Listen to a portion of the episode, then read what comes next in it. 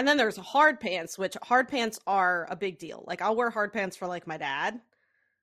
And that's mm, and a few other people. that sounds weird.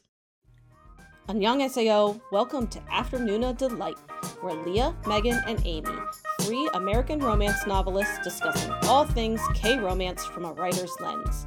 So grab some tteokbokki and listen to your new favorite unnies. Hey, everybody.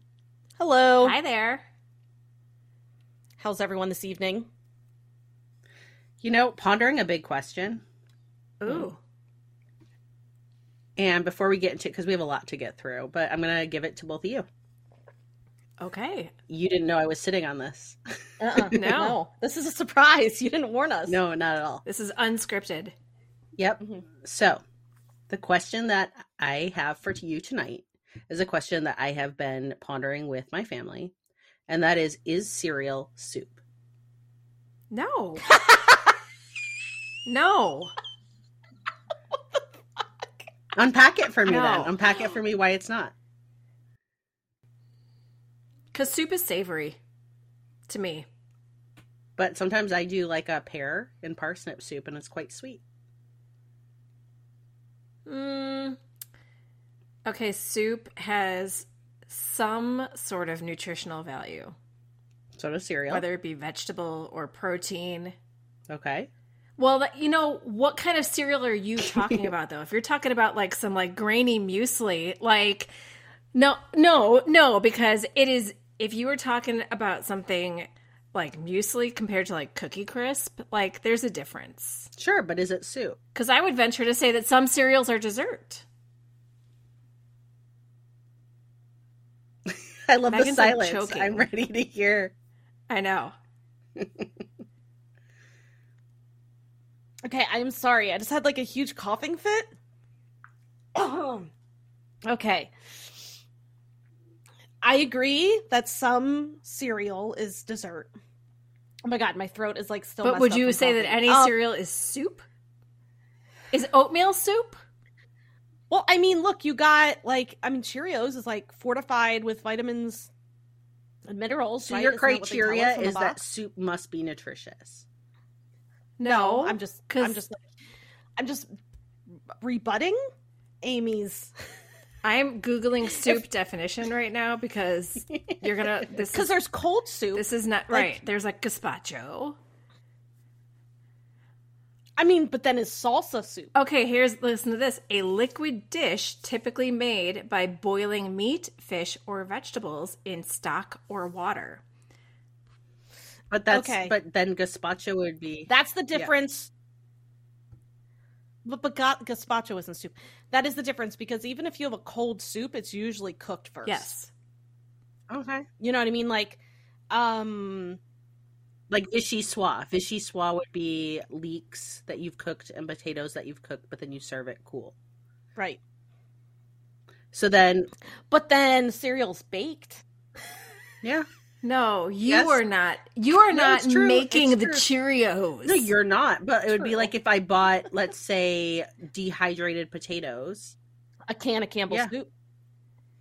or what if I just ate my soup? So if you if you're like I'm in the mood for soup today, you consider cereal? Like when you're deciding I feel like some soup. No, I'm not trying to. I'm not. I'm not making this argument. I just think it's like an interesting observation. So Nick, for example, Who who started this argument? I remember once when I was like, of course, of It's an- course, but I didn't have an like answer. you're just like it. you just want to like poke the bear. Of course. I remember like back when I enabled Nick more, I bought Costco lentil soup, like Annie's lentil soup. And I was going away. This is when we lived in Hawaii. And I was going away to like Michigan. And I was like, you're going to be alone for like a month. Here, obviously, I don't know how you're going to survive because I was gross and like whatever. And so I'm like, here's a whole bunch of boxes of lentil soup. You just have to like pop it in the mic, you know, in like the pot, cook it, eat it. So he did but he didn't even cook it. He would just open the cans of soup and eat it with a spoon out of the can, like a hobo on a train. Oh, gross. like for for weeks. I tell you, weeks. And then he told me that what he would do is take handfuls of spinach and he would just shove them into the can too. That's my husband, ladies and gentlemen. That is gross. Yeah, I was like, wait, what? What are you doing? cold lentil, Cold lentil soup? soup. with just handfuls Like, of spinach. What is this? in Like it. the road? Yeah, exactly. Anyway, so that was just my question. We are not we don't have to belabor it more than that, but I am curious. I'm curious what listeners think. Is cereal soup? Yes, no. And if it's no, I want to know But why. if it's I mean, yes, you're fine. You, people can say I yes love with no question, and then you're fine. no, no, if it's yes, I'd like to know too. I don't know if I think it's soup or not. I was just trying to define soup. I like cereal and do soup, love some but I don't. though. They're not one and the same. For I me. just went to the store. I just went to the store today to get more milk, only because I wanted to eat it with cereal, and my daughter did too, because we both eat That's cereal a- at night. That's. It's the best. I don't. snack. I don't know. No, what was just cracking me up about that is like she's like it was like a big thing. Like I went to the store today to get milk because I need it in my cereal. As if that is like a bananas reason to go it. Like I you guys don't understand. I went today to get milk because I need to eat cereal with it. no fucking way. what kind of cereal? but but it is a big deal. It is a big deal because I rarely leave my house. Okay, well then that's your sad journey. Not I mean, like Like yeah, so so it's a big deal for me to like put on outside Wait. pants. I mean, I had to put on outside pants just to go what's to the, the store. difference? Like like well, my indoor my inside pants. Well, sometimes like maybe they're a little like see through, not like in a sexy way, but like they're just old. or they like don't fit well. Like they actually like like the, the like I'm like a little kid with like two long pants and they like drag on the floor and flop around, but like it doesn't matter because they're I'm home They're and your they're home pants. inside. Well, what if you just had home pants that fit you? Well, that's a lot of work. like yesterday, I mean, I like- think the thing is, is that I just wear my pants, Yeah. at all times, and there's not really a big division. So maybe there should be, because I think sometimes I'm wearing things as outside pants that perhaps should be what you are defining as inside pants. I mean, I well the one the one time that I tried to do that, like I was like, these are I'm going to take these indoor pants and I'm going to wear them outside, and my husband's like, Did you show vagina at the store? no, my husband's like, you're wearing you're wearing like patterned underwear, and I was like, how do you know? And he's like, there's a big hole in the back, and I was like, well, that's why you don't wear your inside pants. So I had that at a water polo game this weekend where my daughter was like, "You're wearing yellow underwear," and I'm like, "Yeah, I am." And she's like, "Because I can see it through the hole that's in the pants." So that's what I'm saying. Perhaps I'm wearing outside pants or inside pants outside. There's a method. I my do have a division of pants, but I have I have worn outside pants to like run to the store. I just make sure that I have some sorry, I've had, I have worn inside inside pants. pants to go to the store. I just make sure that I have something long with it because more often than not there is a hole somewhere where there shouldn't be a hole. Like yesterday, Neil was like, "Can you take Dane to the hair to get a hair to get his haircut?" And I just looked at him and I'm like, "Do you see the pants I have on right now? I am not. I'm not dressed to go outside." And he's like, "Cause he's a state." He's like, Was your front butt And showing? took 'em. Just because he knew I didn't want to change. The pants argument. Seriously. I put on jeans this morning, so I went to I went to breakfast with my dad. And yeah, my husband's like, What are you doing? I'm like, I have breakfast with mm-hmm. dad. And he's like, Oh, yeah, I was gonna say, why why are you wearing jeans? like what's Jeans. hard pants? Those are those are those aren't even Hard pants. those are hard pants. So in your mind, Yeah. you define Like- jeans as hard pants. There's inside pants, And then there's, hard outdoor pants, which and hard pants are a big deal. Like I'll wear hard pants for like my dad. And that's mm, and a few other people. Name. That sounds weird. So if, if we came to if we came to visit you, what kind of pants do we get? I mean, if you just like showed up, I'd be wearing inside pants. But if we went out together for dinner, I would wear hard pants for you guys. Out, out, out, out. Yeah, We're going out, like out. clubbing. No, Hard pants. So, so the good pants are the hard pants, and the hard pants are Yeah. Yes. mm, jeans. Okay. All right. Well, now we know a lot about Megan, and we still don't know if cereal's soup or not. Megan seems open. Amy seems very not open, and I'm going by the You know, dictionary. Amy, what are we? What are we celebrating tonight, Amy? segue. dictionary we away. segue? Yeah, So, as of this recording, so it'll be more in a couple weeks when this show airs, but as of this recording, this night, Wednesday, October 5th, when we're recording this, we just put out our 101st episode woohoo! of Afternoona Delight. Yay! I know. I wish I had the little cowbell. Ding. Where's your wind chimes? She's a.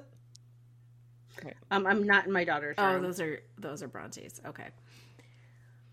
So, I mean, I'm I'm pretty proud of us. I got to say for for a text chain way way back in January of 2021 when we were just talking so much about about Chloe and Goblin and just on a whim we were like we should just do a podcast about this. And we did. We're like, "Okay, I'm going to because Yes. we're really technologically savvy. I was like, no, I should, I definitely should just bust out because well, we we need to give credit to um, Mr. Neil Erickson on this podcast for all of our all of our tech know-how, um, because I mean he's the one who kind of figured out how to get us going. He was like, tell them to buy this microphone.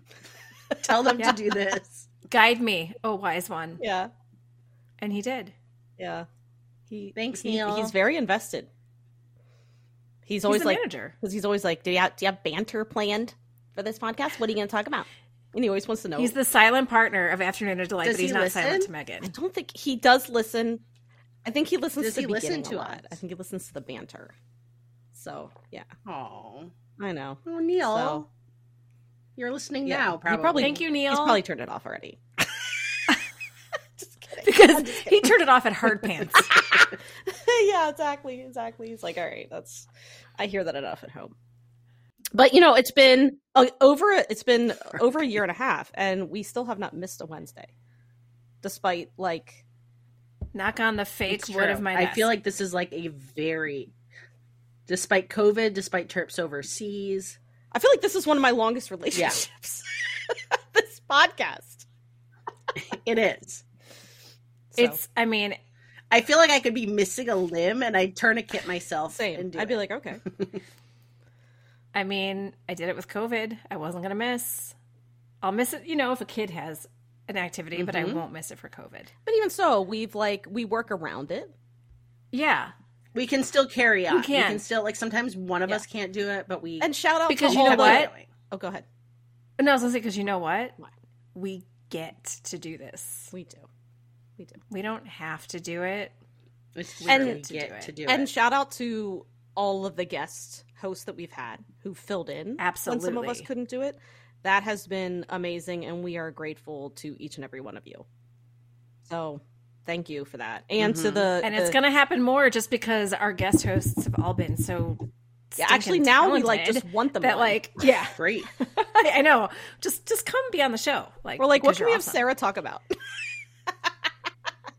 Yep, pretty much, pretty much. But I mean, also like everybody who is listening to us right now, who's part of our Patreon, who interacts with us on Instagram and Twitter, and I don't think anybody interacts with us on Facebook, but we're there too. Yeah, and and who, who corrects our pronunciations like Grace.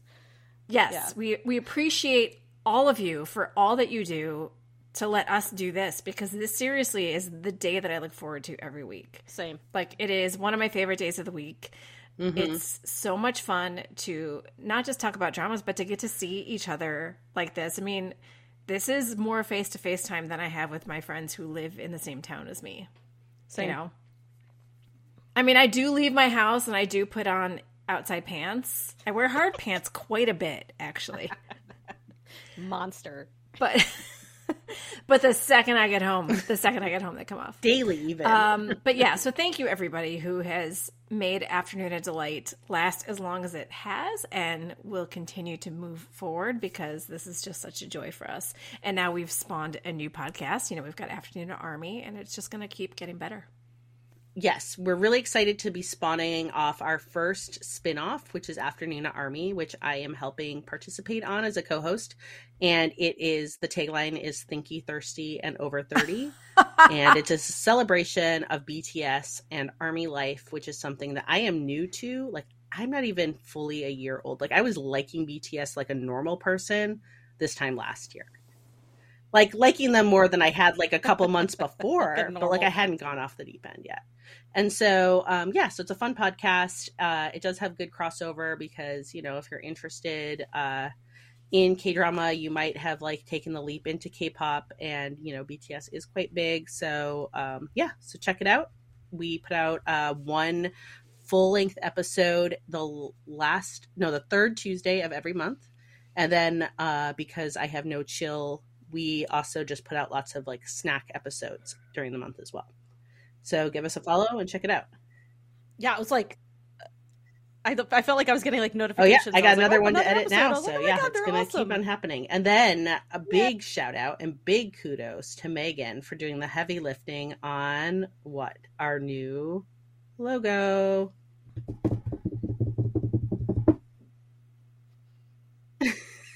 We're very excited about it. We are. It really made my day. Like I've I, I've stared at this logo like a stupid amount. It just makes me happy to look at it. Um, you know, we just wanted to kind of do something that maybe felt like a little more sophisticated and professional. And we found a graphic designer who I thought did a fantastic job. Love the colors and the overall vibe. So we hope you Yeah. like it too. And as a personal note, I just want to say that we are the three of us, you know, quite different. We live in different parts of the country. We are like different as people. And so I think that it's just really nice that like we do all, you are like family to me. And even though I know, for example, like when Amy gets upset with us or doesn't understand us, well, not even that, just like We're unorganized. how our brain works. yeah. I don't even know how to begin to talk about it because I don't understand still why it's confusing. We just I know. Amy just TLDR is that Amy was oh trying to like I'm sorry. we were trying to be like let's divide our labor a little bit more clearly. And then Amy started to ask some questions about social media and like who will post social media when. And I don't know what Don't. happened. Yeah, I don't know Don't. what happened to this conversation. It's not interesting. We don't not, not need to spend time here. I just want to say like something. This conversation went into like a void where I don't know what happened. I am more triggered by that than any other traumas in my life. it's like a total breakdown of like reality.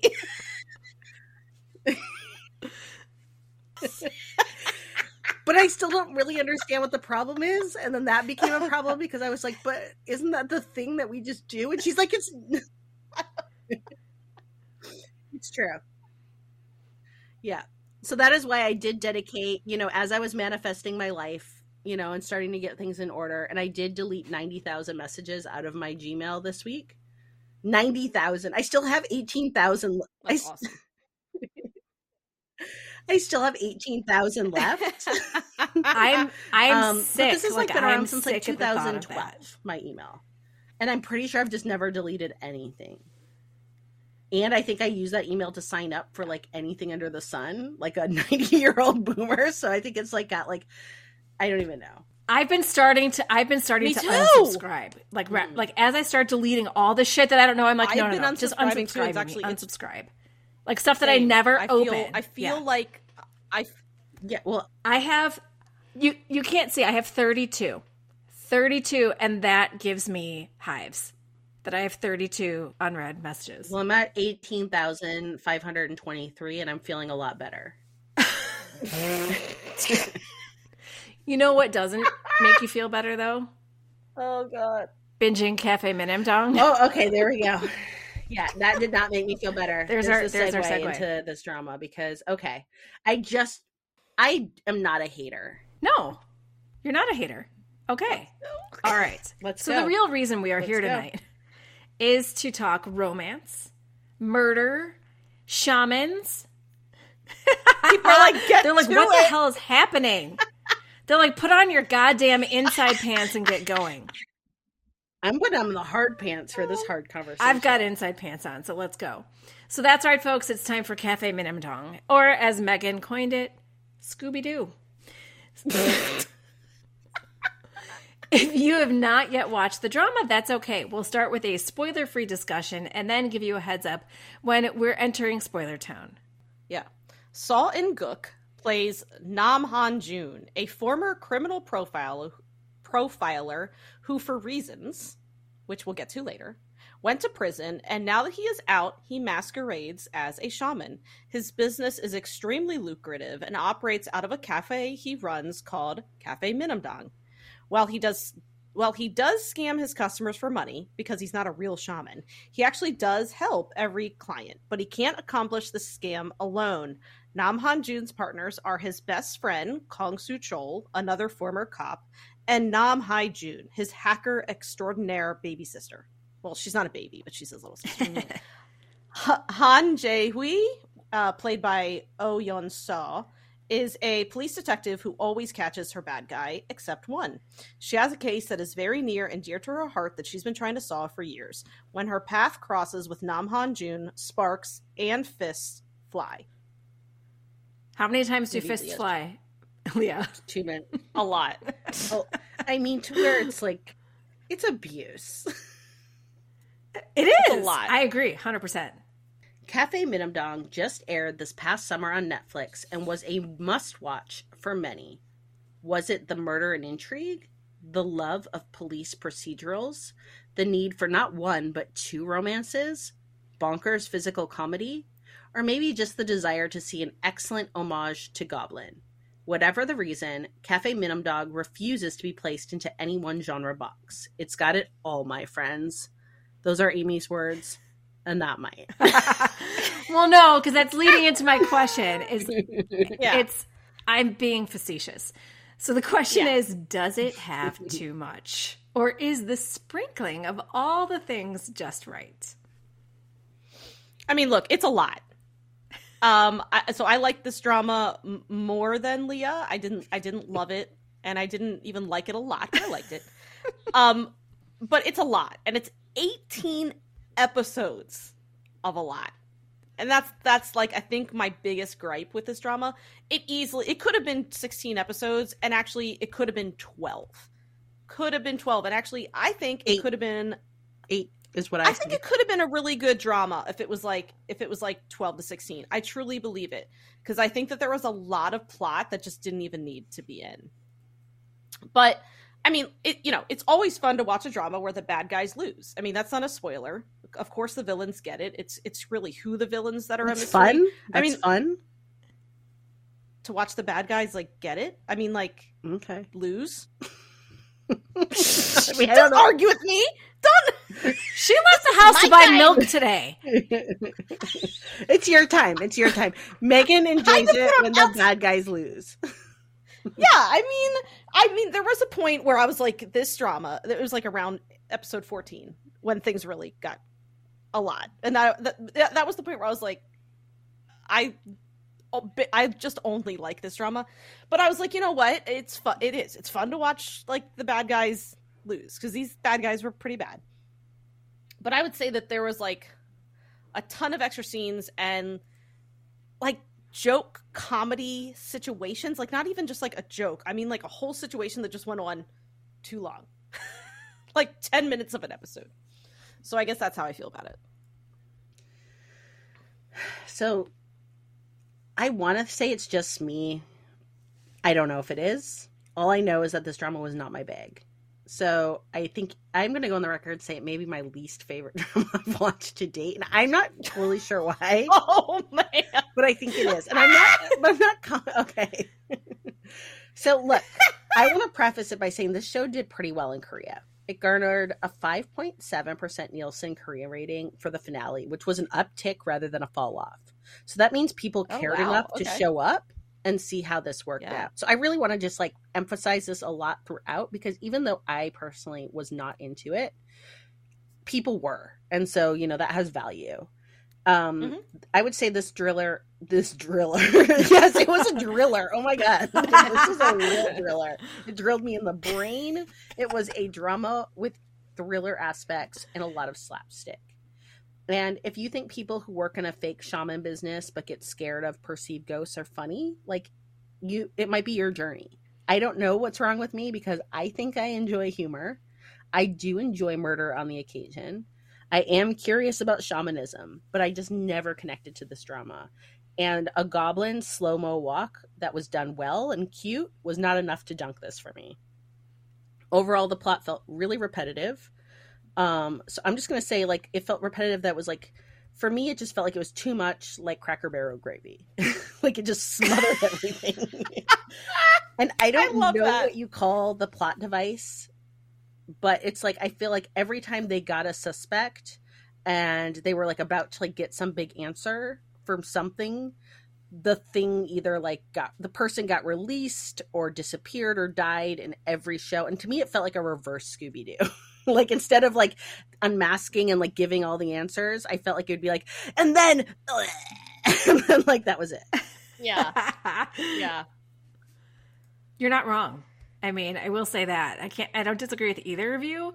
Um, yet I did enjoy the ride. I have an idea why it worked better for me, and I'll get to that in a couple more questions. But next, I think this was for all of us our first Seo In-guk drama, other than my first episode review of Doom at Your Service for our Love It or Leave It podcast, which we did a while back. After Cafe Minamdang, despite what you might think of the drama itself, are you a fan of the actor? Like that is 100% for me. I loved him. Like oh my god, the faces he made and like this is the thing actually, he's he when he did when he pulled faces or um was a part of, you know, the humor, he wasn't too much for me. Which is surprising cuz he I, I to me he just was he was just right like goldilocks and three bears. He was just right for me. Um i just loved him. I love to watch him on screen. He's magnetic.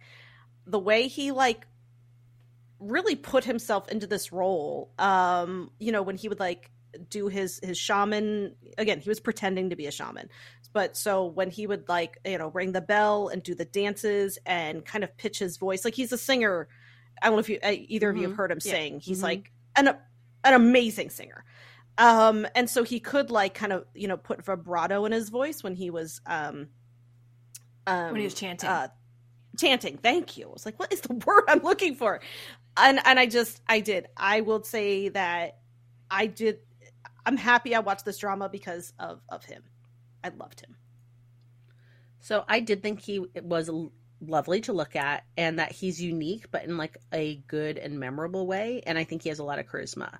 And I actually saw him in my Love It or Leave It episode as well for Reply 1997, where I thought he had a really good amount of sp- of smolder. And Reply 1997 was actually his acting debut. And I definitely will go back and watch 1990 Reply 1997 in the next couple of months.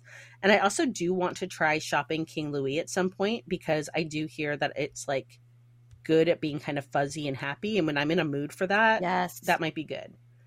Also, i heard the same thing I- yeah. yeah yeah, it sounds delightful. And then he's mm-hmm. 34, which was a relief because that feels totally acceptable at this point. it's like very age appropriate for my current standard of living. And I'm like, you were born in 1987? Like a great year. Dirty Dancing released, Beverly Hills Cop 3, that's a reference for Amy, Fatal oh. Attraction. I wasn't allowed to watch any of these because I was seven, but you know, I mean, I don't have to worry about the floor with him. So, you know, he's an attractive man who like doesn't make me hate myself. I did not know he was 34. That makes me feel even better. Yeah. And I He doesn't saw look 34. All, no, No, of course not. I saw all three of those movies, Leah, and somehow I question whether you saw any of the Beverly Hills Cop movies. though, Never. because Never they were comedy action. Like, yeah, Nope. Not one.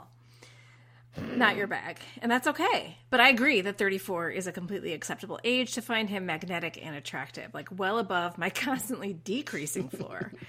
um, I thought, like, like you, Megan, like I never thought he overdid it. Like he wasn't a caricature, right? Like where he could have been. Where like Kwak was a caricature. I enjoyed it, but he was a caricature. He never came off as a real person to me.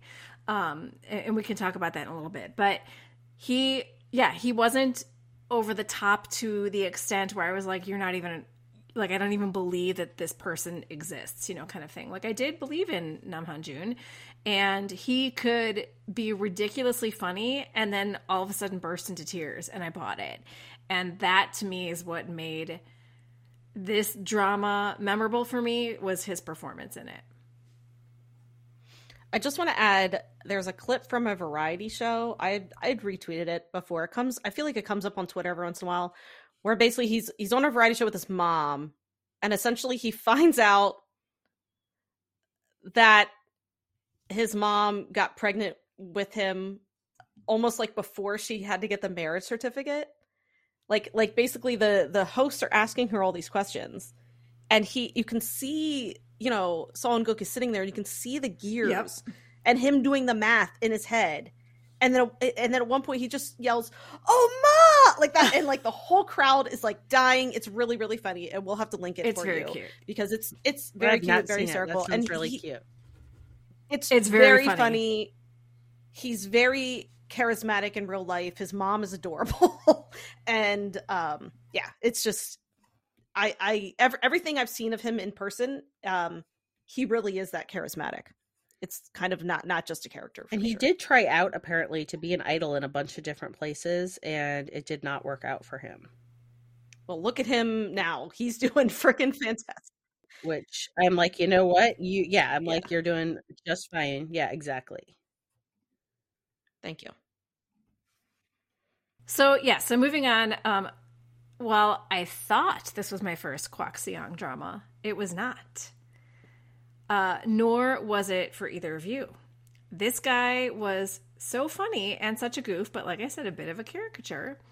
That I kind of just wanted to know what else has he done? Like, is he? I expected to see him in all these like sort of like zany comedies, right? So color me shooketh when I saw that he played the hot son of the apartment landlady, apartment landlady in Fight for My Way. We'll post a side by side on our social when this episode airs because I still cannot get over how much this guy acts with his whole entire body and face. I kid you not. The whole way through Cafe Minamdang, if he's not smiling like a goober, he has this expression of like having just smelled his own fart and wondering and wondering if anyone else can smell it too. Oh my god, Amy, that's exactly it. that's a great description. The only way I could think of to describe it. It's accurate. so gross. So, did you enjoy his brand of comedy? And were you as shocked as I was to find out that Sue Chol is also Nam Il from Fight for My Way? Yeah, I mean, I was totally shocked because I do remember, uh, I do remember Namil from Fight, Fight for My Way, and he was very serious, very hot, and he was like presented as like the hot land. You know what I mean? Like, Yes. and um, so it wasn't even just that he had a different haircut in Minamdang, but he had an altogether different face because, like Amy said, he had this like Sulchol expression the entire time the entire time. Um, like I will say props to the actor for never breaking character. Like really good, good for him. Good for him. But I mean, it was a lot. It was and I did like him. I would say like I really loved him for the first like six episodes. That's what I'm saying. Like if this was a shorter drama, it would have. Because the first six episodes, I still thought he was great. He was like a great sidekick. But then it just got to be like you almost start to like worry about him. Like, is he is something going on? Like, I, uh, you know, and and it Does he have a drug? yeah like it was like it got to be too much like i really at the end just wanted him to like walk normal because he ran like he ran like jack sparrow. And i was like you got like you gotta stop. And and and just the constant facial expression they would be like talking about like murders and crimes and he still has this like dumb expression on his face. Yeah and i was just like oh my god I, you know what i'm saying? It got to the point where i was like i i just i like almost wanted him to break character so just it was a little much after a while but again props to the character like way to go buddy you transformed yourself or I mean, he sorry props to the actor He com- he committed. He was like, nothing is gonna break me out of this. Um, so I have to say, I didn't remember Nam Il from Fight for My Way. um, and I, I'm not trying to be an asshole. Like, I did not remember this character more than like the vaguest sketches. No, it was a cameo. It was a cameo. It was a cameo. Yeah. It was barely Yeah, and so when I looked him up and I saw him, I was like, oh yeah, but I didn't have like a big moment. right and I'm not trying to be an asshole. I was just kind of like, okay, there he is. Great. yeah no it's okay I don't have anything good. I want to like make this more exciting and be like, I was like, oh my god, and instead I was like, oh yeah, that guy. Kind of, I remember him. Okay, I just meant the look of him. I just meant like how he looks like a totally different person. Like I didn't, that was all. It had nothing to do with his performance in Fight for Yeah. My Way. It was just when you look at a picture of his character from Fight for My Way, and you look at a picture of him from mm-hmm. Cafe Minamdang, I would not think it was the same person because of how he acts mm-hmm. with his face. Yeah mm-hmm. yeah, I'm gonna be kind and just say yes.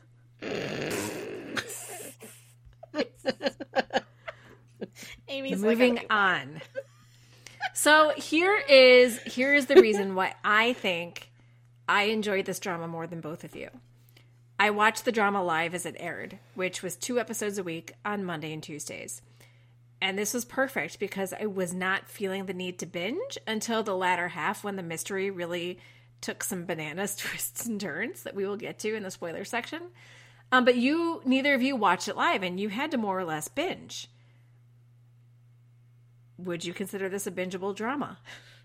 Yeah, and I I do think that that was part of my problem as well. I really think if I was watching two episodes at a time, it wouldn't have With like a week then in between. yeah, it wouldn't have felt like too much.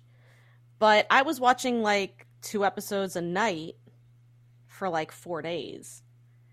And I was kind of like it just got it felt like overload, you know what I mean? Because we're talking about um we were talking about like if you wish upon me cuz um we're going to cover that sometime uh this fall.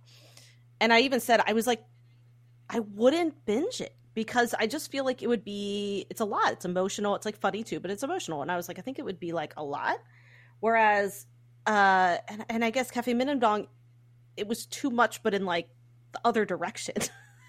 you know what I mean? It was like weird. So I do think if I watched it live, I would have um I would have enjoyed it more. I still would have been like the end is crazy, but um Yes. but yeah, I think I I think I definitely yeah would have liked it more. I mean, 18 episodes of anything is a lot to try and That's binge. a lot. I was and, and And 18 episodes of this that had a lot of sort of filler plot lines, I, I can imagine was very it, rough. I would say too, it, it did have filler plot lines that just like weren't necessary. So I'm like, who decided this needed to be 18 episodes? so, Leah, you're not saying. I was like, Leah, are you not saying anything? No, no. So look, I mean, I think I've made it clear the drama didn't hit me. Um, the old school silly vibe wasn't charming for me, but I do appreciate that it could be for other people. Um, I think it's either your thing or it's not. I think what makes me annoyed is that I like the high concept of this, but for me, the characters and execution just bogged everything down. But I don't want to spend this whole time with you because I was saying how much I value it being meh because I don't choose to live this life today. So this is what I did. I did a little research on what makes something bingeable because you're like, does it? Con-? This is like my like you know you looked up is soup is cereal soup. I looked up like what makes something bingeable. and okay, I did learn some interesting things because you know we are all chasing ultimately. I think that high of the I'll just watch one more episode, but the next thing you know, you're sitting on a throne of bad life choices, and it's three in the morning, and you've got to get up at like six thirty. So there is a psychological reason for binging, and it's encoded in the very wiring of our brains. And there's been some research about it. So back in the early 20th century, a Soviet researcher named Bluma Zeigarnik and the psychologist Kurt Lewin were working together. And at a restaurant, Lewin noticed that waiters remembered more the orders from uh, tables that had not been served rather than the ones that had already gotten their food. So the TLDR is that the memories of the unfinished orders were stored in the waiter's wait staff's brain better than the ones that had already been ended. So like once they brought you, you know, your burger and happy meal, they like deleted you from their brain. Whereas like, you know, if you were still waiting, they'd be like, oh God, like spaghetti and codfish on table two. So, after a series of tests made in 1927, Zeigarnik determined that our brain doesn't like to be left with unfinished tasks. So, it centers its attention and energy on things that need to be completed. And that feeling of discontinuity is root is at the root of our need to binge because that final little image or action or turn of phrase niggles and our little monkey brains like just feel like even though you, we've hit the end of an episode, like we're not done with the story, and those monkey brains like need to get to something that's like finished at all costs, and so that that need leaves us having like eye bags and swimming in coffee the following day. So I've determined that my brain wasn't wiring into the show to be that a that invested in the identity of Gopuri. Therefore, the Zeigarnik effect didn't take hold for me and therefore it's science why I was a. no, that totally makes sense because I would say like towards the end I did start like binging it. To be honest, I was kind of like fast forwarding through like the background stuff. Um and almost I was fast forwarding through the romance stuff because I was like, I didn't care about that. All I wanted to know was the identity of Go Gopuri. That's why I was like, I was fast forwarding. So, so yeah, that makes sense. So yeah, so scientific meh. That works. Mm-hmm. Yeah, I think you have to care enough for your monkey brain to be like, I got to know Absolutely. what happens next. Or just watch it live. okay, so other than the main leads, Seo and Oh Yeon-seo, who stood out for you in this drama that you would like to see again in another drama? So Kang Mina, I thought was one of my favorite parts of the drama. I thought she had the best hair since Dami in Itaewon class. Her ombre was on point. And I liked that she was a genius hacker. And I felt like she was almost like the baby Ajuma from Healer. And she's also in Hotel del Luna, which is a drama, Amy, that I know you didn't connect with, but now I'm curious to see if I might try it and like it. Uh yeah, I have to second that. I I loved her. She had great hair and she had like I can't she had adorable ears. Like her little ears like when she would like put her hair oh my god i just thought she was so cute i loved her so much um and like she had like fun outfits and yeah i mean I, I, honestly the entire time i was like i would love to see her in a main role yeah i mean three votes makes it unanimous she was so fun and for sure gave me ajumma from healer vibes and i enjoyed like every scene that she was in like there was something happening that i cared about even if it wasn't, you know, anything major having to do with a murder, like she was just so much fun. I loved it. Okay, so before we get to our spoiler section and lay it all out there as far as who is Gopuri, who is this drama for? If you had to say, what kind of audience would like this drama? Or can you offer any comps or both?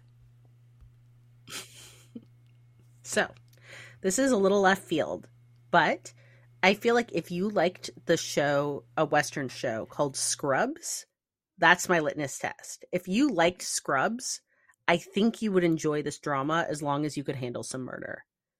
I personally had an allergic reaction if Scrubs was even like in the house I was in.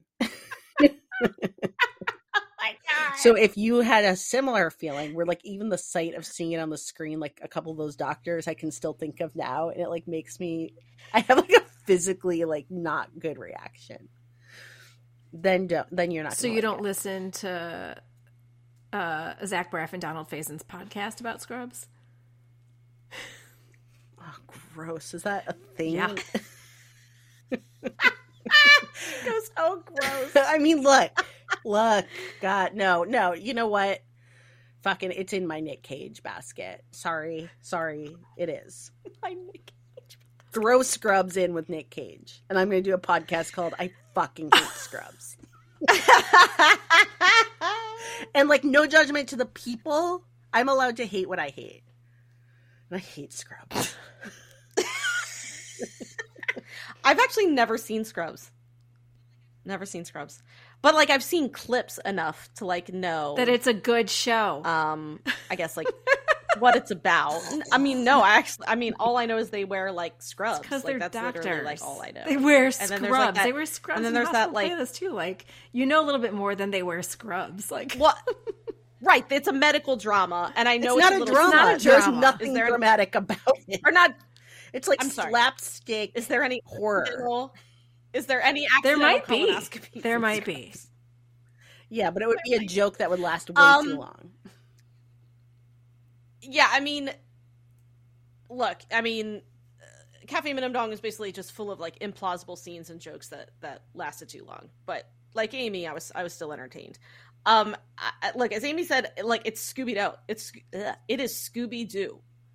Uh, this drama had like a cast of characters, like Scooby Doo, and instead of a van, they were in like a cafe. Like, I mean, you know, just Mm-hmm. Look, I have a controversial like a clown opinion. car of a- I don't like Scooby Doo either. Well, I mean, I, don't watched like Scooby Doo as a kid. now. I don't know if I like now. I I didn't even really enjoy it that much as a child. again, why? Why? Why do we do this podcast together? Though? So- this does not happen very often. right. No, it doesn't.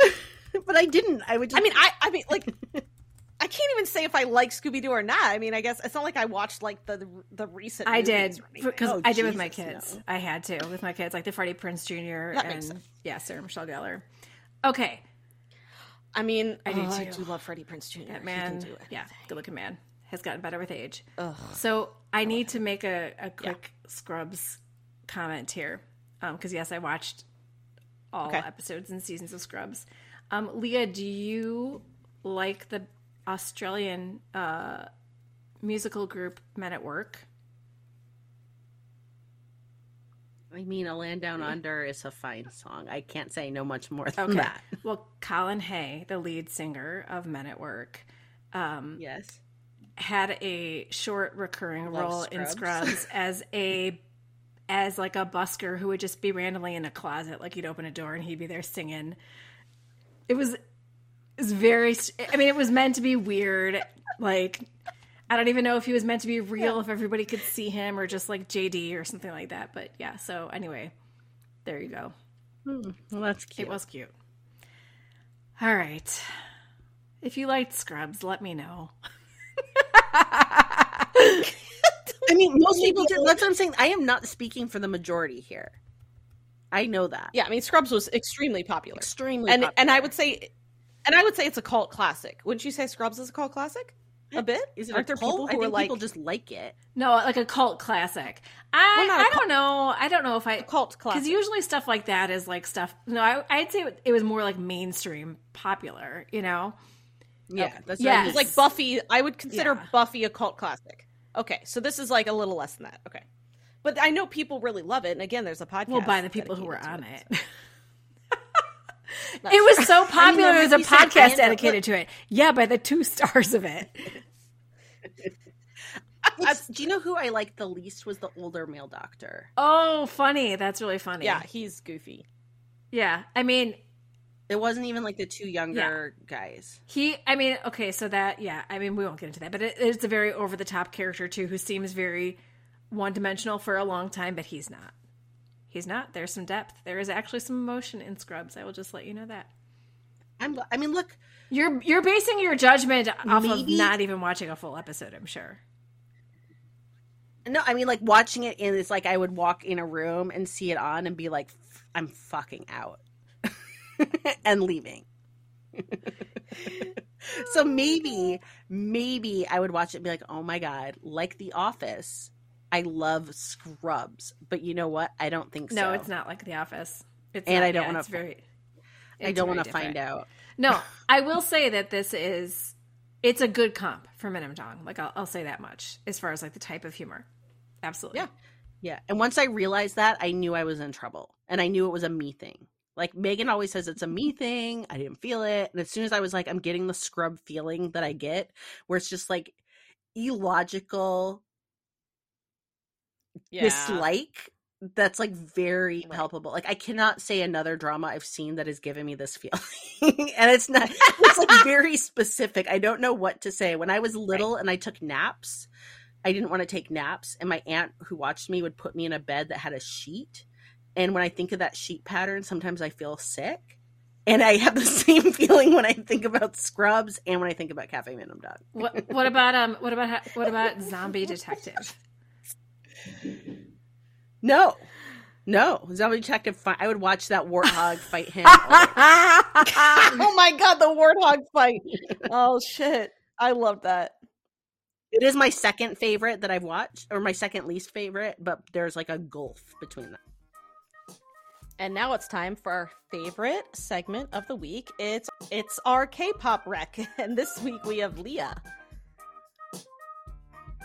So I wanted to recommend a song by a group that, look, I feel like they're K-pop adjacent more, but it is a group I like a lot called The Rose, and uh, they are getting ready to come out with a new album, uh, comeback, and their uh, pre-release uh, song is called Childhood. Um, and I really enjoy it. It's a ballad. I feel like it's really sparsely produced, uh, but it has this very like nostalgic feeling with it.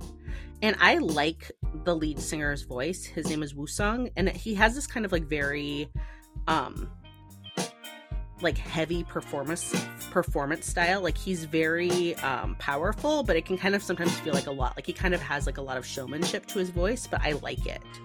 And the song is um I just think it's a really sweet song that has like a lot of feelings of like what you'd want to listen to right before you have like a big cry. And so I really enjoy the Rose. I'm going to see them live in November. Uh, they are um, they're really great. So you should check What's it the out. song name again? It's called Childhood. I'm glad. I'm glad you me- recommended uh, the Rose. Um, I know a lot of people love them, so I'm kind of I'm glad that they're now on our playlist. Hmm. And our playlist, can we just talk about that playlist real fast? Because you have like been updating our K-pop playlist now on Spotify. Yeah, I will tell you right now. I let that lag. I know. So, but it is now up to date, and it is on Spotify. You can, if you go to our website, Afternoona Delight podcast.com um you can find the link to it but basically it's just afternoona delight it's by megan if like you are searching for it so you know it's the right one but i don't think there's another playlist called afternoona delight um that's a bunch of k-pop recs so yeah um you know subscribe follow it i forget what you do with playlists on spotify i think something like that You follow it. You follow it. You can download it. yeah, you it. follow it. That's it. Um, but I've been keeping it up to date, and honestly, I listened to our playlist on my. I took a walk around my neighborhood just for some exercise the other day, and I listened to our playlist, and every song that came on was like a banger, and I was just like, I'm so proud of us because this is a great playlist. And at this point, It there's a, a lot of songs. There's a lot Yeah. of songs, so like you can shuffle it, and you're good to go for a while. If you enjoy our podcast, you have our patrons to thank, at least in part. Afternoona Delight Patreon allows us to keep creating content for y'all to enjoy. Thank you so much to everyone who is supporting us there. And not to brag, but our Patreon community is pretty awesome. And you can join at a tier that feels good to you. Gain access to fun perks like K drama posts, monthly Patreon only bonus podcasts, and even a live K drama support group on Zoom because we know firsthand what it's like to have no one to talk to about those crazy plot twists, amazing characters, and all those feelings. And look, no one should have to walk that walk alone. So learn more by visiting afternoonadelight.com. That's www.afternoonadelight.com. And hey, while you're on the website, you can check out Afternoona Delight podcast merch, find links to book recommendations, bop along to our K-pop Rex, glow up your skin with K merch Rex, find all of our social media and a link to our email so you can send us recommendations or feedback. And hey, while you're at it, why don't you pop over to Spotify or Apple Podcasts and leave us a five star review? It really helps with our discoverability. Kamsamnida. All right, folks, this is your official warning that we are moving into the Cafe Minamdang spoiler section. So if you don't want to hear the reveal of the real, uh, the reveal of who the real baddie is, because this drama definitely keeps you guessing. I don't know if it's in the best way, but it does. Then pop on over to Netflix and enjoy 18 plus hours of mystery, romance, and zany antics before heading back for the rest of the pod. But if you're ready to dive in, let's do it. Because really, the second half is for my benefit, for hopefully you guys to explain the rest of the drama to me. So let's start by going back a few years. We find out early on that when Han Jae Hui was a kid, Nam Han Jun was her martial arts instructor, and she had a monster crush on him. He also inspired her to become a cop because he was a cop. But when they reunite after Han Jun's prison stint, because they are both investigating the same murder, that of prosecutor Han Jae Jong, Han Jun does not recognize her as prosecutor Han's little sister. Is it because she was that much younger than him? I mean, he's clearly an adult when he's her instructor, and she's a bowl cut wearing 12 or 13 year old. Is it because back then she was known as Han Jong Mi and is now using a pseudonym to investigate her brother's murder without people knowing she's his sister? Or is it a combo of both because she clearly remembers him? Help me out. so first, look, this doesn't even answer your question, but I'm asking another question because I guess that's what I'm doing. So, how many times does Jae hit Han Jun in this drama? I can't. I I I lost count. plus tases him. Plus hits yes. him with a chair. The tasing was an accident, though. At I least mean, once an episode. Th- that part, maybe the rest was not. yeah. Maybe he just can't remember her because he has sustained massive head trauma. this is very possible. Also, the actress right. Oh Yeon-seo is actually a year older in real life than Seo In-guk. So yeah. I don't know. like, I mean, no judgment. I was just also like, that's funny to me. It just um, it was weird that she was playing somebody supposedly so much younger than him. Right. That like she would be this little kid when he meets her. But yeah. yeah. So I don't know. I just felt like hiding the true identity just because like fit in the drama to me. Like I don't think he recognized her because of like plot armor because I think like you know it made the plot apparently more compelling from not to recognize her. And I actually thought he did know for a while, and there was going to be some big reason he was like hiding his knowing. But I don't think he did know, and the big reveal no, didn't have I don't any think he did drop either. element to me either. Like when she did reveal, it was kind of like okay. I don't feel like he did, maybe, but maybe I read it wrong. That's why I'm asking. Yeah. See, I thought he already had it figured out. I thought he knew the whole time. I I don't know where. No, yeah, I know. I was like, doesn't he know her? Yes, and it was like an emotion. It was an emotional reveal moment too. Right. Like that was the reveal, and he was like, "Oh my god!" And I was like, "Well, didn't you figure this out?" Maybe the writers forgot. I don't know. Let me just say that the the age ranges in this drama were wild, mm-hmm. like wild. Mm-hmm. Uh, I think we'll talk about anti-m maybe a little bit more, but like, so anti-m was essentially like a rival shaman. um, she was she was a bad guy, okay, and her protege, her protege, looked at least 20 yep. years older than her. But apparently she saw him and like brought him under her wing when she was an adult and he was like nine. And I'm like, uh, what? This guy. what? Yeah, like I don't I don't know. So in real life she's 28 and he's like 41 or 42. It's like your father. Yeah, that is that looks accurate. I mean, yeah, I mean, I, I mean, I guess I can, I can, I guess I'll say this: like the fact that not that Han, that Han Jun didn't recognize, uh, Jae Hui is honestly one of the, the, least of your worries. the most plausible. it's actually one of the most plausible situations in this entire drama. Well, what's I mean, what's funny to me because usually, usually the device in a drama is when you're going to go back in time, it's either going to be the actors present day, like playing themselves as teens or whatever, or it's going to be totally different actors, right? Instead, they did half and half here. So when they went back Right, in time, when they went back in time for for Hanjun and Jae Hui, he was played by Seo In-guk and she was played by a child. And, Uh, and I- Twelve and thirteen is generous. same with Gu- no, I looked up the actress. She was She was twelve. I looked her up. She was twelve. Oh, yes. she was okay. Well, And same thing with Gute. Su and Auntie Im. Gu Tae-soo was played by like a nine year old kid when he was a nine year old kid, and Auntie Im was played by the same twenty eight year old woman. Same Like when they showed her face, I was like, It's her. "Is this a dream?" I'm like, uh, I'm I- like, is the big reveal going to be that she's a vampire? Because okay, right? I'd have bought Right? that. Her yeah. shamanism has made ageless. her immortal. Yeah. yeah i just yeah so i i don't understand that like because it's usually one or the other but whatever we're not talking about plausibility here because i'm going to get into the mystery next and we're going to talk Yeah. about the implausibility of everything so here we go the mystery i'll lay it out as best we can and uh and we'll go from there God. Okay, hang on. Let me get a drink. Nam Han Jun was a criminal profiler who was good friends with Prosecutor Han. One night, when he's supposed to be popping by Prosecutor Han's apartment for some takeout, he finds his friend's apartment on fire and his friend already strangled to death inside.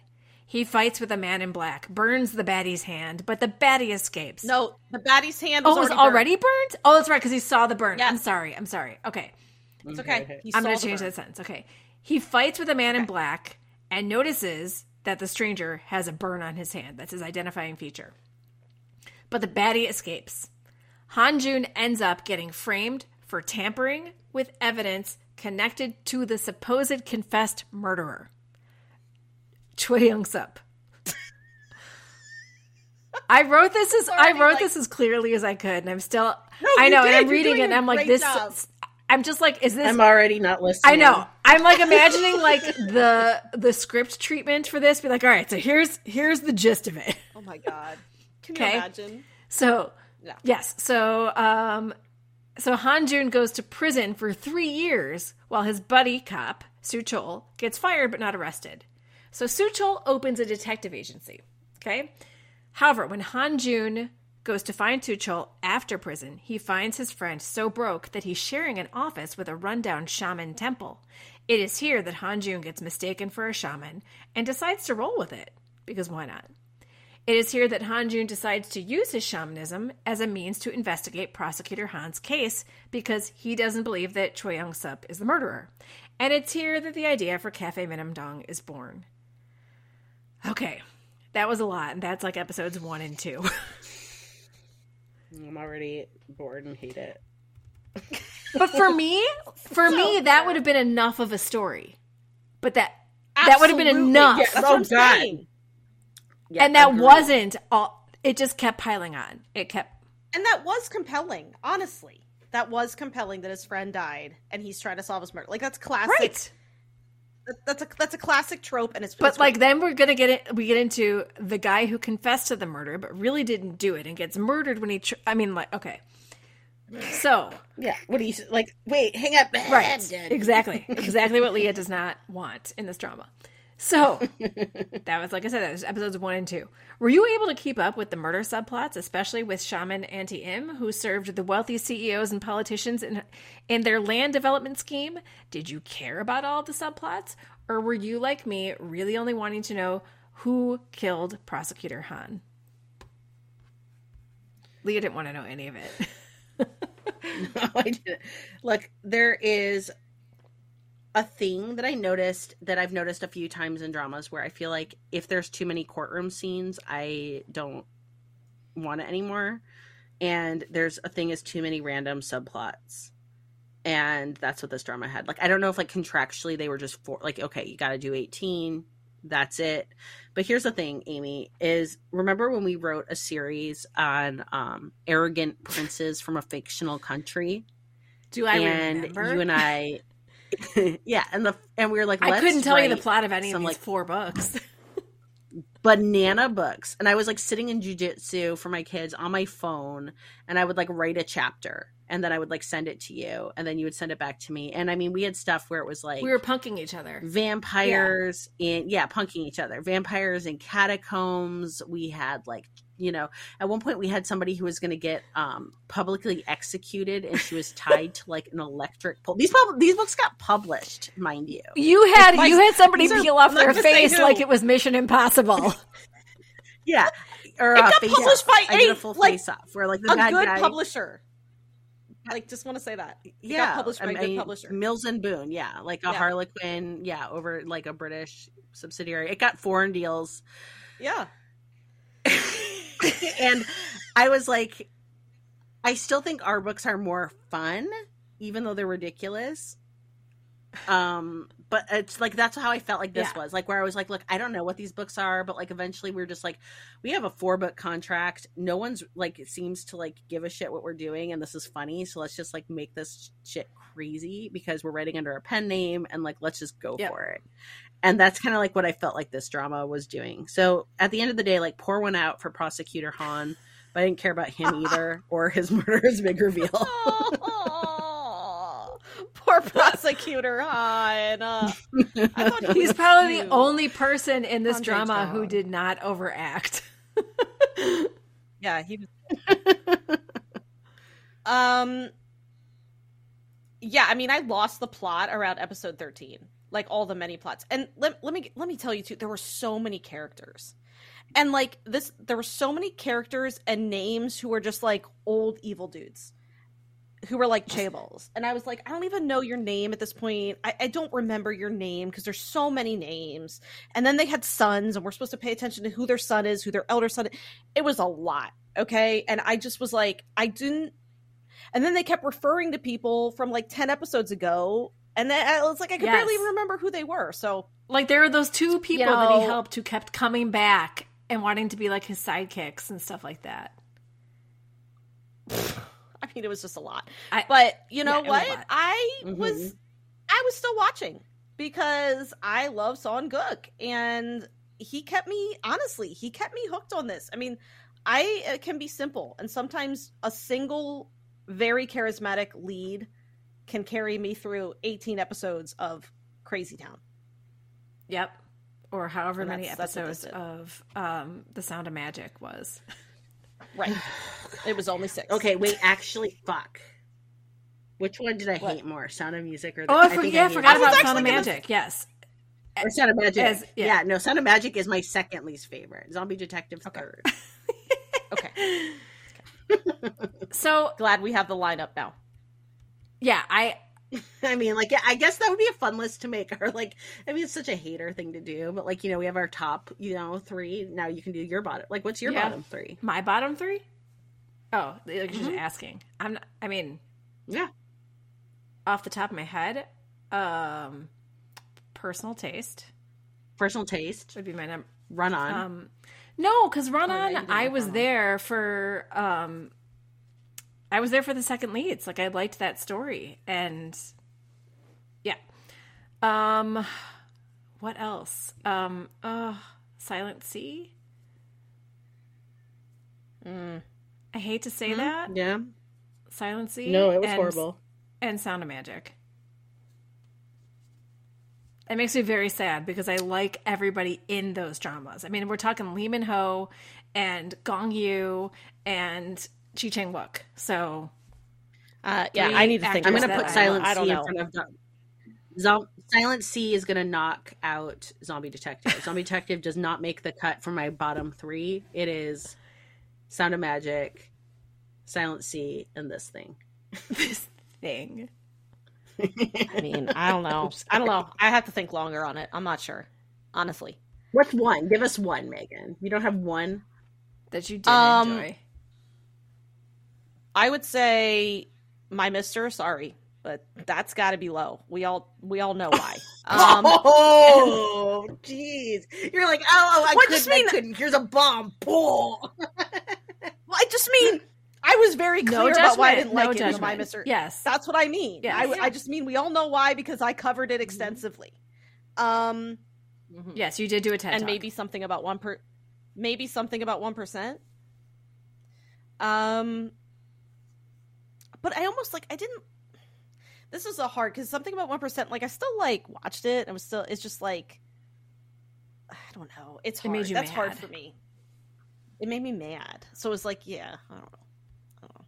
All right. So here's another another thing that I think was a, a problem with the drama. Again, it didn't it wasn't a huge problem for me because I was watching it weekly, but it I think this is another thing that made it not bingeable. So I found this drama to be extremely low stakes in the first three quarters and even I'd say like the last episode. Like I knew nothing bad was gonna happen to Nam Han Jun. I knew. So what I mean is that the comedy was so farcical and over the top, which I mostly enjoyed, that when something bad happened, like Detective Han getting trapped in the burning camper and the episode ended on the will she or won't she survive, I never for a little tiny teeny millisecond worried that she wouldn't survive.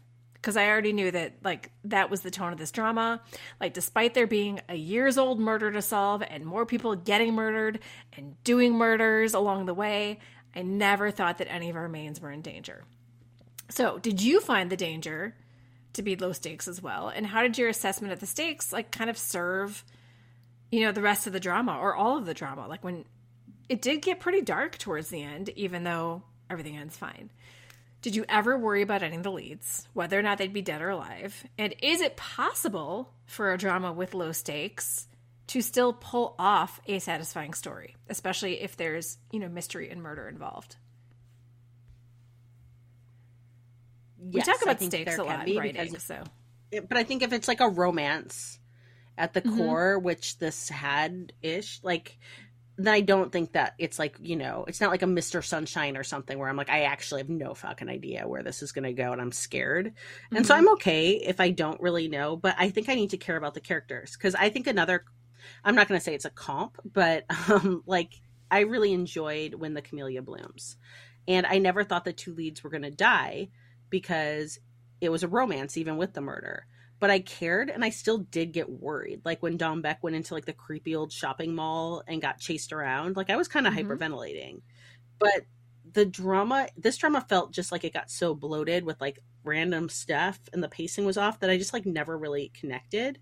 And i actually thought i'd like to see one of you beat cheat this because you both seem to like the drama okay and you like structure. And i just felt like in instinctively something's out of whack here. Like it could have been hitting all the beats, but maybe it was hitting them. Oh in God, weird no! I couldn't places. beat cheat this. Absolutely not. and so for me, I feel like when the Camellia Blooms is a top top drama for me, so I could care, but I connected with those characters, so I just like wanted to like see them do the journey, even though I never thought they were gonna like kill Yong-sik at any point. Yeah, I mean, it was out of whack. Like full stop. Like I'm not like absolutely. I, I so many things were insane. Um, I mean, there were moments where. So, at one point, the two main leads are in Auntie Im's temple. and she shuts them in one room and turns on gas that makes them pass out. And I am like, Not kill "Excuse them though. Just pass out. Not That's like something we would have written, Amy, in that book series. like she has a gas chamber in her temple. Like what? I- what?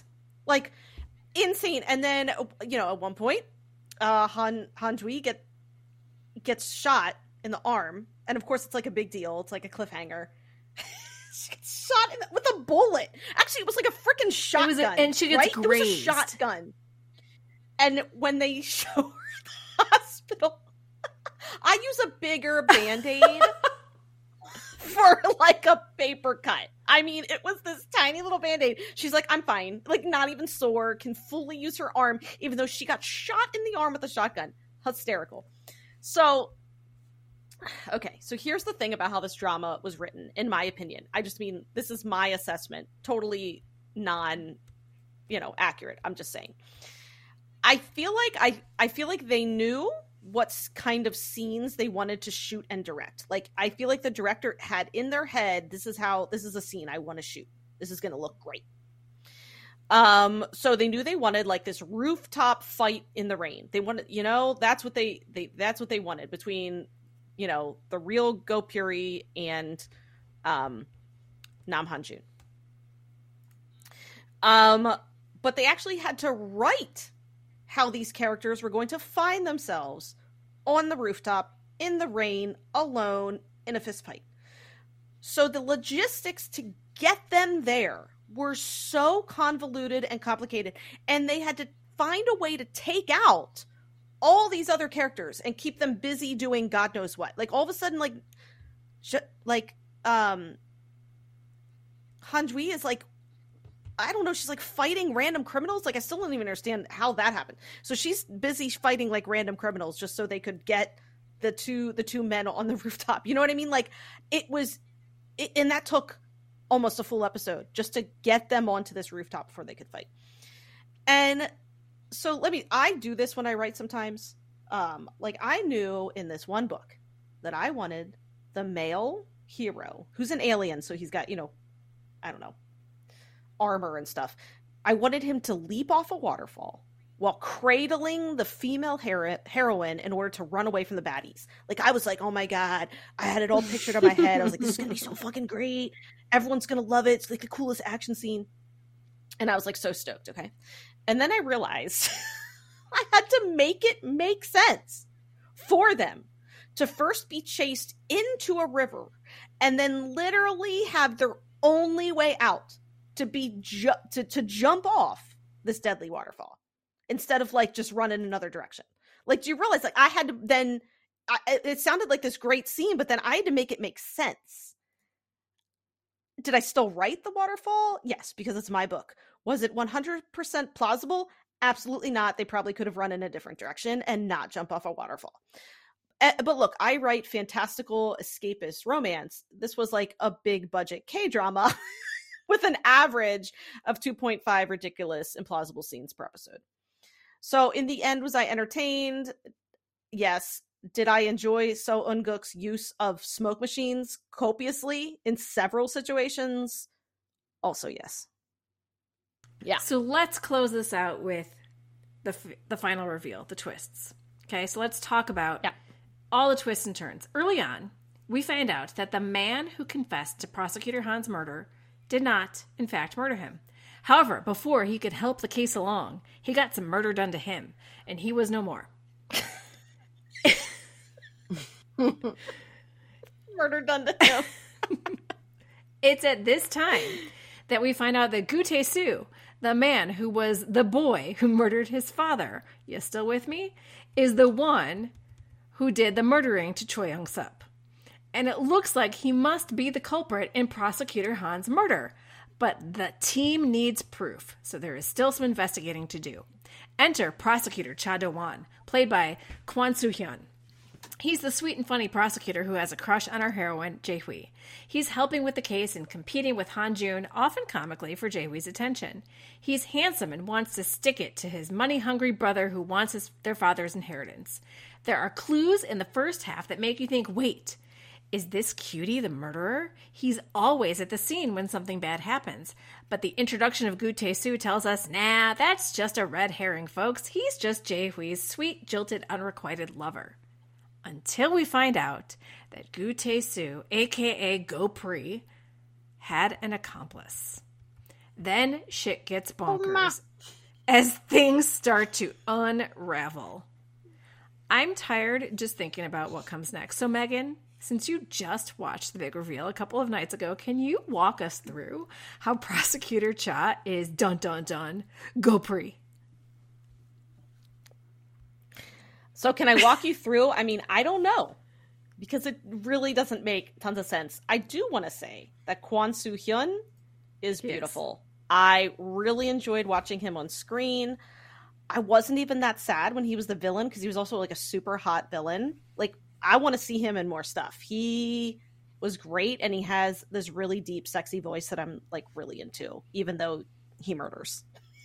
a so lot, a lot look. of murder. yeah. Did I get the sense that they retconned like several things later to explain prosecutor Cha's involvement? Like, yes. 100%. I feel like I almost wonder if this was like a last minute. I, I don't know because it just did not add up.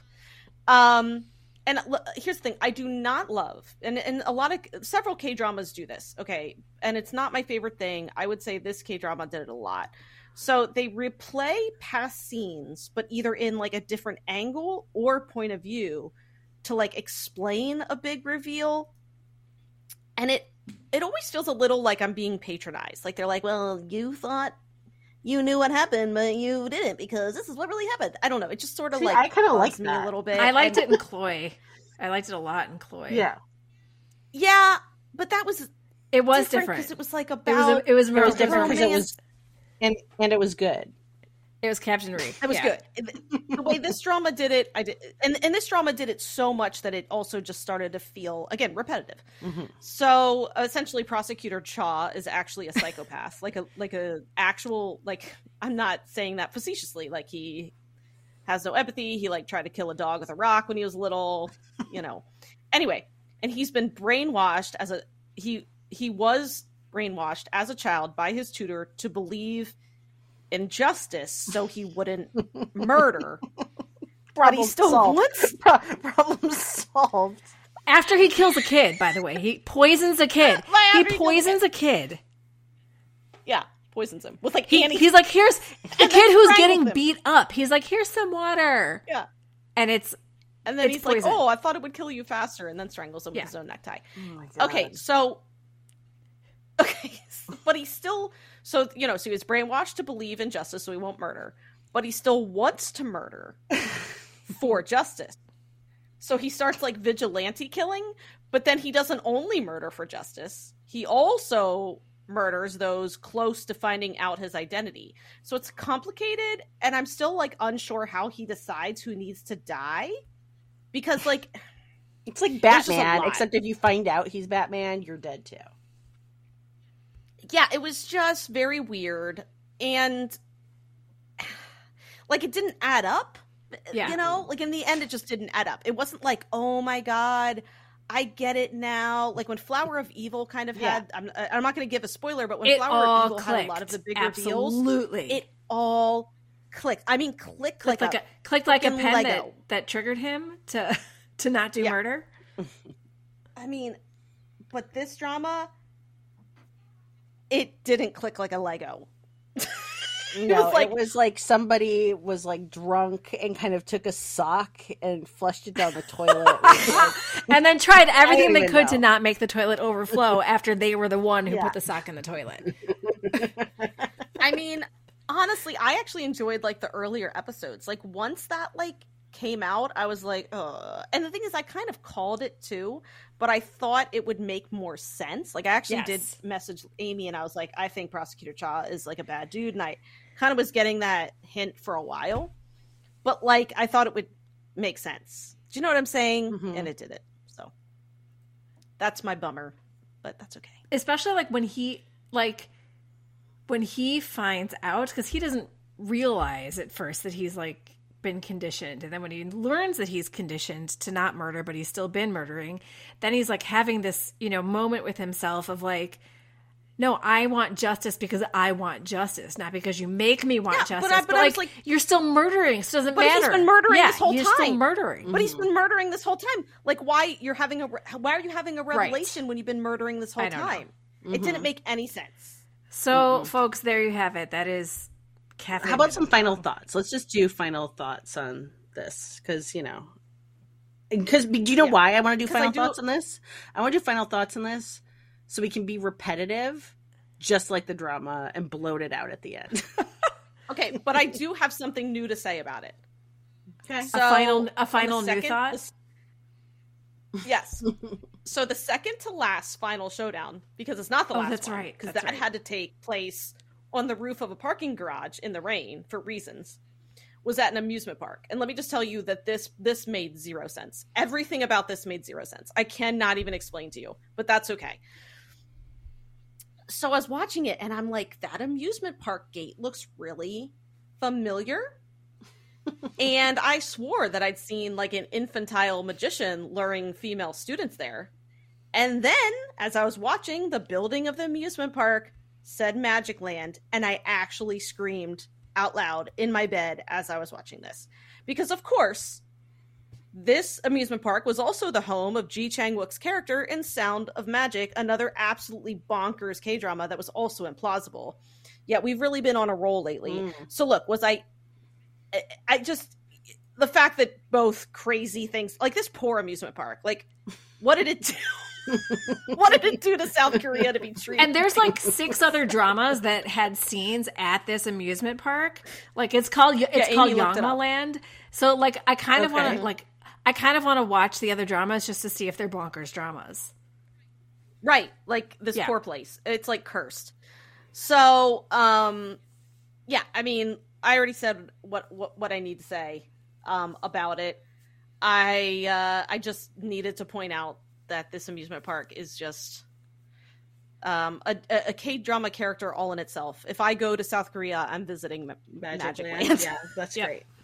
Yeah. And I feel like honestly, I thought again the high concept was good. And I would have watched a kind of like Cafe Minamdang type of movie if it focused on like a shaman who was a former profiler, who's a fraud, and there's like hijinks and solving like a friend's murder. Like I would have watched that. And even something in the vibe of Midnight Runners, which also had broad humor, but I enjoyed it. So I think I can handle it in doses. Like give it to me in like an hour and 50 minutes and I'll be like, sure. But I wouldn't want 18 episodes of Midnight Runners and I would not ever want to do 18 episodes of this again. And I honestly, the other thing too, my last thought is I wish, and I also, think I would have liked it if it had more of like a Knives Out vibe. Where, you know, we had like the shaman as kind of like the, I don't know, I really, it's a whole different drama, but I felt like that could have worked with like the character archetype in a cool way. Like in the beginning, when you got to see how he did his shaman work, you know, like with his camera Mhm. glasses and his sister in the background, it was really fun. Like that that stuff was really Yeah, fun. agreed. It and so was. if, if it was just was. that and solving Mhm. his friend's murder, that was really One all we needed. Yes. Right. And it would have been super compelling. I com- Yes. like I can't agree But it just got I- I very rarely- convoluted. Yeah. I, I'm rarely like, oh, this should have just been a movie. Usually, I'm like, this I've movie never, have I've been never, drama. yeah, hundred percent. I, I don't think I've had another one where I've been like, this should have been a movie. It would have been a great movie. Yeah, So yeah, I mean, I, I do think that the biggest reason why I had a much different reaction from you both is the way that I watched it. Like two episodes a week was plenty. Having that you know five day gap in between or six day gap, it was it was perfect. Um, because then I was like, okay, I can have some more like you know bonkers comedy again. And I I can be okay with a bonkers storyline too, but like yeah, it didn't. I didn't need 18 episodes of of bonkers when there was a thread that could have carried it through the whole way. mm-hmm. Yeah. So, I mean, we didn't even actually talk about how there's an accidental colonoscopy where the patient is saying you have the wrong person and they still put him to sleep. Could never happen. Yeah, Suchol has an accidental colonoscopy. This is when this is when it's supposed to be Han Jun is supposed to be pretending to be another patient to try and save uh, Choi Young Sup, who is the the confessed murderer who didn't do the murder, who gets mur- murder done to him. Anyway, Han Jun's not in the right bed, so so Suchol lays in the bed and gets a colonoscopy. the end. Even though he's like, Crazy. no, He hasn't not done the me. prep. They're like, shut up. He hasn't done he Yeah. hasn't done the prep and emptied out his bowels. Like I I'm sitting here like thinking of it clinically. I'm like, you can't just give somebody a colonoscopy. You can't just put somebody under I mean, and stick a camera up their butt it's without pretty the prep. unpleasant. Yeah. Yeah. No, Oh, yeah, no prep. there's a lot of pushback there. that camera did not make it all the way in. that, that camera like took a peek and was like, "This is not the tunnel." not, not the right hole. Oh god. That's what And we're that- ending on. perfect That is note. what we're ending on a colonoscopy. There you have it, everybody. Sorry. failed shit-filled colonoscopy. Oh, That's Leah's assessment But- of this drama. Seo In-guk, Sawinguk is wonderful. Yeah. Yeah. Not- that is one thing we've all agreed on. Yeah, not good. his fault. He's like Magic Land in this, like an innocent victim. He's like Bella the parrot. Oh my Yeah. god. He didn't deserve oh that. he deserved Yeah. better. Yeah. All right. Well, we right, cannot well. wait to hear what all of you think of Cafe Minamdang. And please, And it's okay if you it liked is. it. We are not you know. yucking anybody's I mean, yum. I mean, I like I said, I enjoyed the ride. Would I watch it again? Absolutely not. Right. I will say if you think the entire drama was plausible. Please tell us how. We need a PowerPoint. We need a. PowerPoint Yeah. with many visual aids. But it's totally okay to enjoy it. I did I did too. All right. Well, All right. thanks everybody. Anya. Annyeong. Kamsamnida. Thank you for listening to Afternoona Delight. Where can you find us outside the pod? Head on over to afternoonadelight.com. That's A F T E R N O O N A D E L I G H T dot com. You'll find links to all our social media, our book recs, K-pop and K-skincare recs, and if you want even more Afternoona Delight, because really who doesn't, you can join our Patreon where you can choose the patron level that's right for you. Join in daily K-drama conversations, listen to bonus podcast episodes just for patrons, and participate in our monthly live K-drama support group via Zoom. We can't wait for you to be a part of the community. Until next time, annyeong!